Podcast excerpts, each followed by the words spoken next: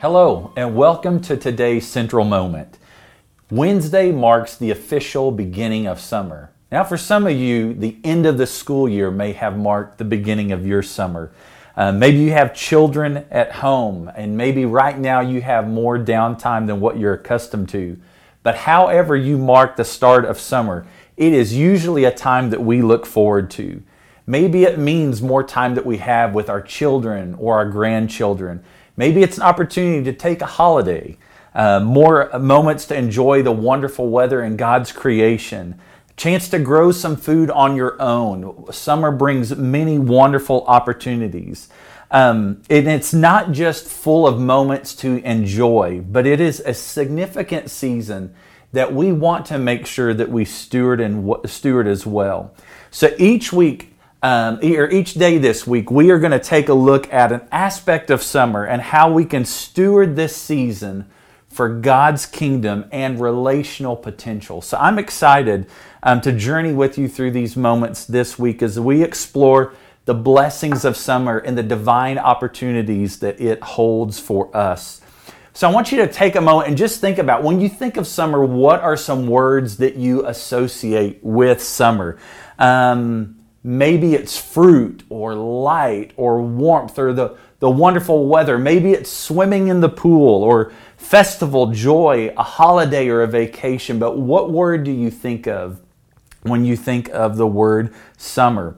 And so, as we step into summer, we know that it is a wonderful time to enjoy the beauty of God's creation around us, to pause and reflect, and to take a moment to draw close to God as individuals, as a family, and as a community. Um, as we as we walk outside in the season of summer, it, it, or any season for that matter, we walk outside. We walk into God's sanctuary, and creation itself is constantly singing forth God's praises, pointing our hearts and directing it to our attention to how marvelous, how majestic He is, how wonderful He has He is. Look at the works of His hands.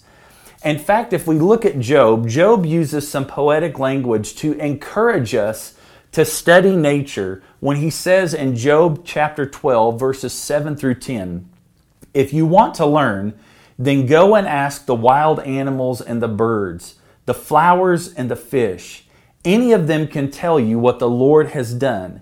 Every living creature is in the hands of God.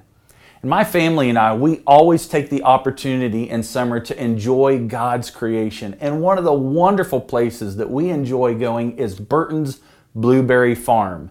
It is full of flowers and trees. The scenery is amazing.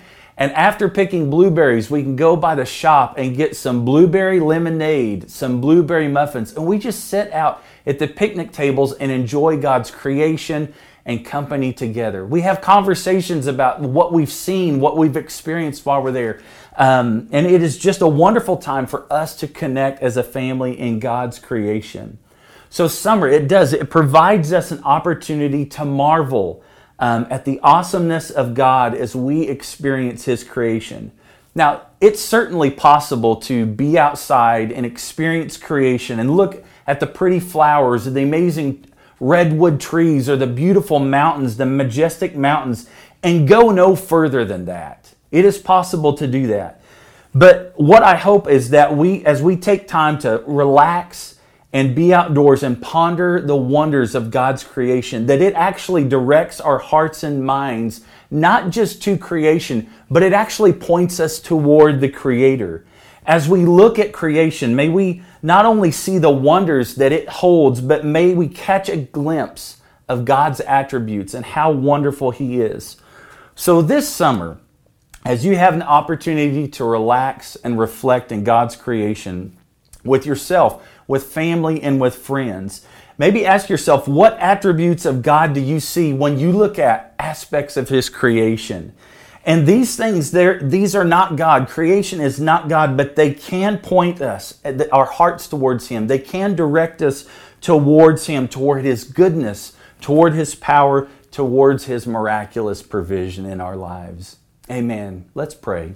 Jesus, thank you for this time together today. And thank you for an opportunity that summer brings to, to be just in your creation, to enjoy the works of your hands, the things that you have made. Lord, as we experience your creation, I pray that our hearts would be full of gratitude, Lord, that we would be thankful for how you have so wonderfully provided for us, Lord, through the season of summer.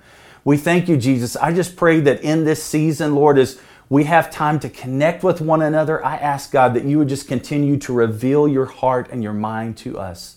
We love you and we thank you, and we ask all these things in your name. Amen.